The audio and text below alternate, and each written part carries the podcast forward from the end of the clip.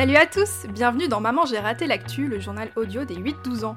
Moi, c'est Marika et un mercredi sur deux, on va vous expliquer un événement de l'actualité. Mais pas que, n'est-ce pas Hélène ? Absolument, et nous allons aussi vous faire découvrir un lieu, une activité, un métier, comme si vous y étiez. Et ça, ce sera le reportage de la semaine. Et puis nous vous partagerons aussi nos coups de cœur culturels. Alors des films, des livres, des jeux vidéo, des jeux de société, des expos, bref, tout y passe.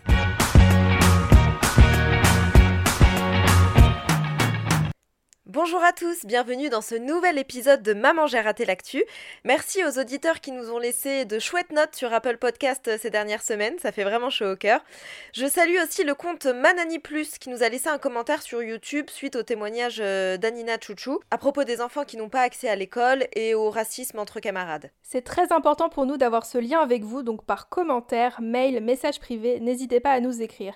Et surtout, si vous avez envie qu'on se rencontre, j'organise un atelier le 22 novembre prochain. Ça fait partie d'un événement qui s'appelle Startup for Kids et l'atelier que je vous propose, c'est pour tout simplement apprendre à faire une interview. Donc il suffira en fait de vous inscrire, on mettra toutes les informations sur les réseaux sociaux quand on les aura. Et Hélène, du coup, tu seras parmi nous ? Alors ça va être un petit peu compliqué, je ne suis pas sûre parce que moi actuellement j'ai 4 heures de décalage par rapport à toi, Marika.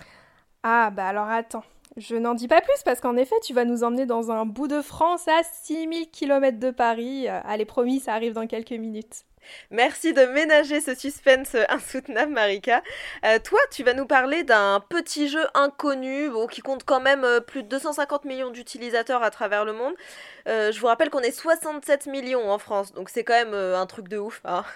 Il s'agit bien entendu de Fortnite. Et oui, Fortnite, et on terminera par un peu d'histoire. Nous sommes aujourd'hui le 11 novembre et si vous n'avez pas école, c'est parce que cette journée a tout simplement marqué l'histoire de France, rien que ça. D'ailleurs, la France, Marika, tu es au courant qu'elle a des territoires partout dans le monde ? Oui, tout à fait, je crois que c'est ce qu'on appelle les Outre-mer. Outre-mer qui signifie tout simplement au-delà des mers, car effectivement, pour rejoindre ces 12 territoires présents aux 4 coins de la planète, il faut traverser un certain nombre d'océans. Ces territoires d'outre-mer sont majoritairement des îles, mais pas que, comme la Guyane par exemple, qui se trouve en Amérique du Sud, près du Brésil. Et du coup, toutes ces outre-mer, ça représente beaucoup d'habitants ? Les territoires d'outre-mer comptent environ 2,6 millions d'habitants, soit en gros les populations de Paris et Lyon additionnées. C'est pas rien. Ah ouais, en effet, ça fait du monde.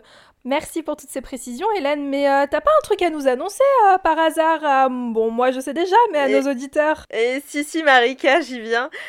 Comme vous le savez, chers auditeurs, Marika et moi sommes toutes deux journalistes, nous sommes indépendantes, nous travaillons pour différents médias, des journaux, des chaînes de télévision, etc. Et ça signifie donc que nous n'allons pas tous les jours travailler dans le même bureau avec les mêmes collègues, et il se trouve que je viens de décrocher un contrat de 2 mois à Saint-Pierre-et-Miquelon. Alors franchement, c'est trop bien. Du coup, qu'est-ce que tu vas faire là-bas ? Et puis alors surtout, c'est où en fait Saint-Pierre-et-Miquelon ? Alors je travaille pour une chaîne qui s'appelle La Première, donc c'est à la fois de la télévision, de la radio et un site web. Il se passe beaucoup de choses ici, donc il y a plein de choses à voir et à raconter. Ensuite, pour le point géographie, Saint-Pierre-et-Miquelon se trouve de l'autre côté de l'océan Atlantique, près du Canada. Saint-Pierre-et-Miquelon, en fait, c'est un archipel. C'est ainsi que l'on appelle un groupe d'îles. En tout, l'archipel compte 8 îles. Les plus importantes sont l'île de Saint-Pierre et l'île de Miquelon. Miquelon est elle-même composée de 3 presqu'îles, c'est-à-dire de 3 îles reliées par des petites bandes de terre que l'on appelle isthmes. Ouais, ça fait beaucoup de nouveaux mots d'un coup. Juste pour vous aider à l'écrire, isthme, ça s'écrit I-S-T-H-M-E. Et voilà, ça fera super bien si vous sortez ça à votre maîtresse dans votre prochain cours de géo. Là, obligé, vous devenez le chouchou direct. Et donc, la quasi-totalité de la population est concentrée sur l'île de Saint-Pierre, qui représente 26 km², ce qui est vraiment petit. Je ne sais pas très bien à quoi vous le comparez, en fait. Disons que ça fait un quart de la ville de Paris, environ. Ah ouais. Et l'île de Miquelon, en revanche, est beaucoup plus grande, environ 200 km². Et pour ce qui est du climat, déjà, il faut savoir que l'archipel se trouve dans l'hémisphère nord. Comme la France, les saisons sont donc les mêmes. Ah oui, c'est vrai, donc en fait, dans l'hémisphère sud, les saisons sont inversées par rapport à nous. Voilà, exactement. Donc pour le moment, les températures m'ont l'air un peu plus basses qu'en France, mais ça reste raisonnable, entre 2 et 10 degrés selon les jours en fait. Je ne peux malheureusement pour le moment pas vous emmener en reportage parce que je suis en septaine. Cela signifie qu'en arrivant sur l'île, il me faut rester une semaine à l'hôtel et je ne dois fréquenter personne. Je me suis fait livrer mes courses par exemple. Cette mesure, c'est bien évidemment pour éviter que les gens qui ne viennent de France ne contaminent les habitants de l'archipel. Pour ma part, je suis arrivée jeudi dernier, je dois faire un test demain, et dès que j'aurai le résultat, négatif, hein, on l'espère tous bien sûr, je pourrai aller à la rencontre de mes collègues en vrai, parce qu'en fait pour le moment je fais du télétravail, j'écris des articles pour le site web, et j'échange avec mes collègues par message, je fais la réunion du matin avec eux, mais par visioconférence, et en fait c'est assez étrange d'arriver dans un endroit et de ne pas pouvoir le visiter. Mais bon, c'est pour le bien de tout le monde, donc je prends mon mal en patience. Et alors, Saint-Pierre-et-Miquelon, c'est français depuis longtemps ? Alors j'ai encore beaucoup de choses à apprendre ici, mais ce que je sais c'est qu'en 1536, l'explorateur français Jacques Cartier est passé par là, il a posé pied sur l'île, l'île Saint-Pierre, qui ne s'appelait pas comme ça à l'époque, parce qu'en fait c'est lui justement, c'est Jacques Cartier à ce moment-là qui lui a donné ce nom. Mais en tout cas l'archipel était déjà connu, les pêcheurs normands, bretons et basques venaient ici pour pratiquer la chasse à la baleine. Et en fait petit à petit ils ont commencé à construire des installations sur l'île Saint-Pierre notamment, et d'ailleurs sur le drapeau de Saint-Pierre-et-Miquelon figurent les drapeaux basques, bretons et normands. Ah bah toi qui viens de Normandie déjà tu dois être contente et tu ne devrais pas être trop dépaysée. Bon, en tout cas, j'ai hâte que tu nous racontes tout ce que tu vas voir et découvrir là-bas. Je crois que je t'ai déjà demandé s'il y avait par exemple des chiens à Saint-Pierre-et-Miquelon. Je t'ai déjà demandé ce que tu mangeais. Je t'ai déjà demandé, bref, plein de choses. Et d'ailleurs, merci pour tes photos et tes stories sur Instagram. On peut voir que tu trouves des grosses carottes, par exemple. Ça me permet de voyager un peu, malgré le confinement, parce que les grosses carottes, on n'en voit pas tous les jours. Et moi, j'ai hâte de pouvoir sortir. J'envisage de prendre des cours de patin à glace ici, par exemple. Mais avant, en fait, il faut que j'achète des patins à glace. Parce que ici la patinoire n'en loue pas, c'est pas comme en France. Ici la patinoire c'est pas quelque chose d'extraordinaire, elle est là toute l'année, donc en fait les gens ont tous leurs patins. Eh bien nous finirons cette rubrique en disant que Hélène, fais attention à toi, reviens pas avec un pied dans le plâtre, mais bon je suis sûre que tu excelleras dans le patin comme tu excelles dans le podcast.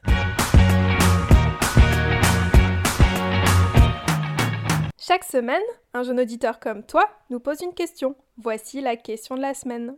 Bonjour, je m'appelle Pierre, j'ai 9 ans, je suis en CM1 et je voulais demander pourquoi est-ce que Fortnite est si connu ? Alors, avant de diffuser la réponse, je laisse l'intervenant de la semaine se présenter, vous connaissez le concept, mais il va aussi nous définir Fortnite car je ne suis pas sûre que tout le monde connaisse. Je m'appelle Nicolas Vitoz, je suis rédacteur en chef de desserto.fr qui est un site d'actualité sur les jeux vidéo et qui traite notamment de Fortnite depuis que le jeu est sorti à l'automne 2017. Donc Fortnite, c'est ce qu'on appelle un Battle Royale, c'est-à-dire que c'est un jeu où vous êtes 100 à atterrir sur une carte, et à la fin, celui qui gagne, c'est le dernier qui survit. Donc c'est un principe très simple, c'est un peu sur le modèle d'Hunger Games, le film que vous connaissez peut-être, et donc voilà, il y en a 100, il y en a un seul survivant, et c'est lui qui remporte la partie. Alors, attention, alerte, alerte, je vais faire ma Marika pas drôle. Mais avant d'aller plus loin, il me semble important de préciser que Fortnite est un jeu interdit aux moins de 12 ans. Uh-huh. Et je sais très bien que la plupart de nos auditeurs ont moins de 12 ans, c'est un peu le principe de l'émission, 8-12 ans.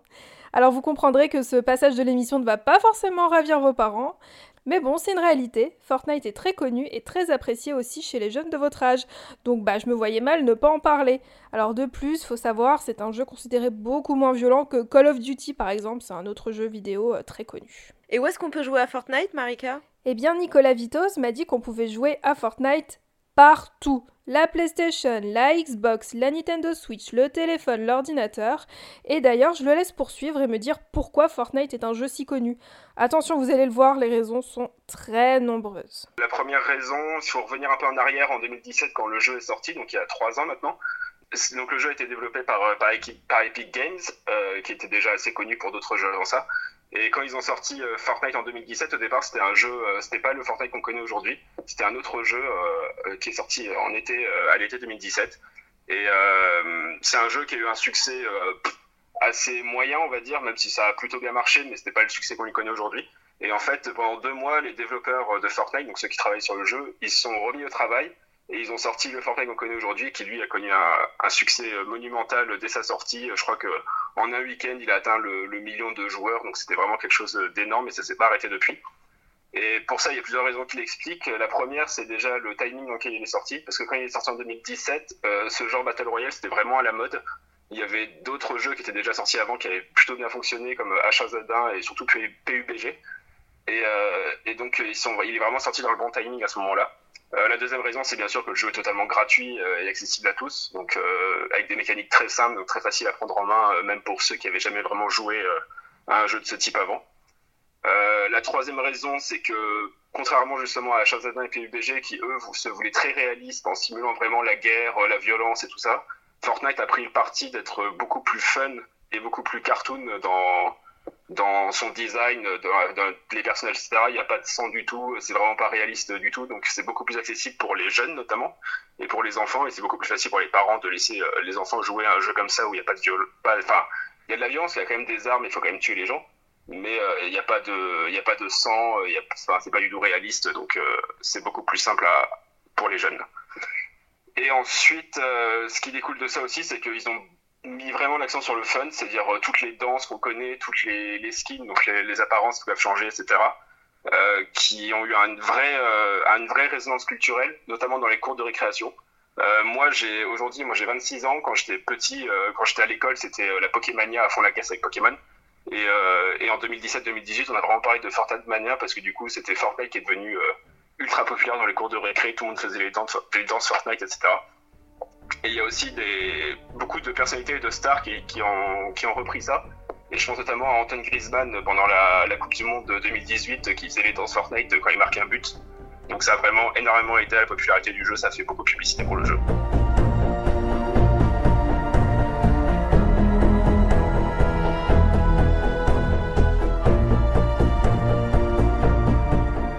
Ensuite, il y a aussi des choix stratégiques qui ont été pris par Epic Games, donc les propriétaires du jeu, notamment au niveau de la compétition, parce que la première année en 2018, ils avaient annoncé 100 millions de dollars de récompenses pour la compétition Fortnite, ce qui était un record absolu à l'époque.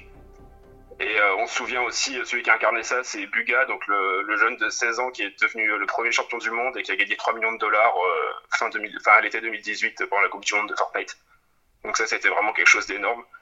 Et ensuite, il y a aussi Epic Games a aussi mis en place ce qu'on appelle le code créateur. C'est-à-dire que quand vous achetez quelque chose dans la boutique de Fortnite, avec de l'argent réel, vous pouvez mettre le nom d'un youtubeur ou d'un streamer. Et cette personne-là reçoit une partie des gains, une partie de ce que vous avez acheté, de l'argent de ce que vous avez acheté. Et donc forcément, c'est une grosse incitation pour eux pour continuer à jouer à Fortnite et puis inciter les autres à jouer et acheter des objets dans le jeu. Et donc c'est comme ça qu'on a eu tous les records qui ont été faits dessus. On se souvient du streamer américain Ninja qui a fait un stream sur Twitch avec le rappeur Drake et qui ont battu le record d'audience sur Twitch et qui est encore d'actualité aujourd'hui, ça n'a toujours pas changé. Et puis en France, on a bien sûr Gotaga qui a énormément popularisé le jeu en France et qu'il y a eu une vraie... c'était quelque chose d'énorme, tout ça, et ça l'est encore aujourd'hui d'ailleurs. Et enfin, la dernière raison que j'ai choisie, c'est que Epic Games entretient énormément le jeu. Quand on regarde le jeu quand il est sorti en 2017 et le jeu où il en est aujourd'hui, c'est vraiment plus du tout la même chose. Il y a des mises à jour toutes les semaines, des saisons très régulièrement, la carte qui change énormément, des nouvelles armes, bien sûr la boutique qui change tout le temps, etc.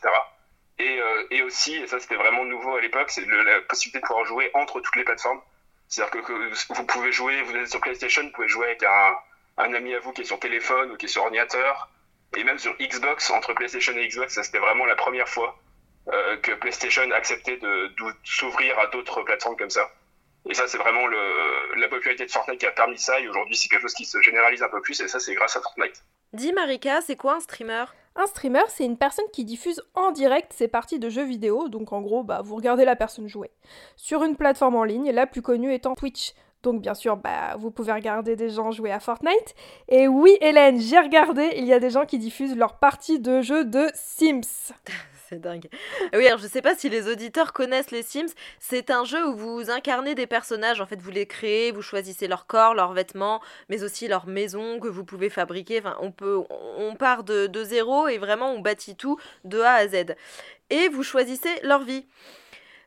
S'il y en a qui veulent être des braqueurs, eh bien, ils le peuvent. Si certains veulent être riches, ils le peuvent, ou avoir une grande famille. C'était le jeu, ou c'est d'ailleurs peut-être toujours. As-tu une confession à nous faire, Marika? C'était ton jeu préféré, en tout cas, il y a quelques années. Eh bien, c'est toujours le cas. C'est toujours mon jeu préféré, et tu me connais très bien. Je vous laisse essayer, franchement, les Sims, c'est assez rigolo si vous connaissez pas. Si tu as d'autres questions à nous poser sur n'importe quel autre sujet, envoie-nous un message audio avec ton prénom, ta classe, ton âge et ta question à mamanjeratelactu@gmail.com. On y répondra avec plaisir.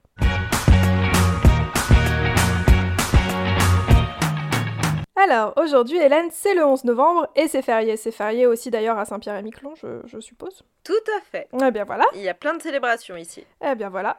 C'est férié parce que ça marque la fin de la Première Guerre mondiale, dont la France a fait partie et qui s'est passée entre 1914 et 1918. C'est un événement important de l'histoire qu'il ne faut pas oublier. Et pour cela, c'est un vieil épisode de l'émission C'est pas sorcier que je te propose, qui date de 1999. Oui. À l'époque, Hélène et moi avions votre âge, et je pense, Hélène, que je ne me trompe pas quand je dis que beaucoup d'enfants, dont toi et moi, aimaient beaucoup cette émission avec Jamie, Fred, Sabine, La Petite Voix, et en fait cette émission était diffusée après l'école sur France 3. C'était après une émission de dessin animé présentée par les Minicums. Alors, pas ceux que vous pouvez voir en ce moment à la télé. Hein. Nous, c'était les vrais, d'abord. Voilà.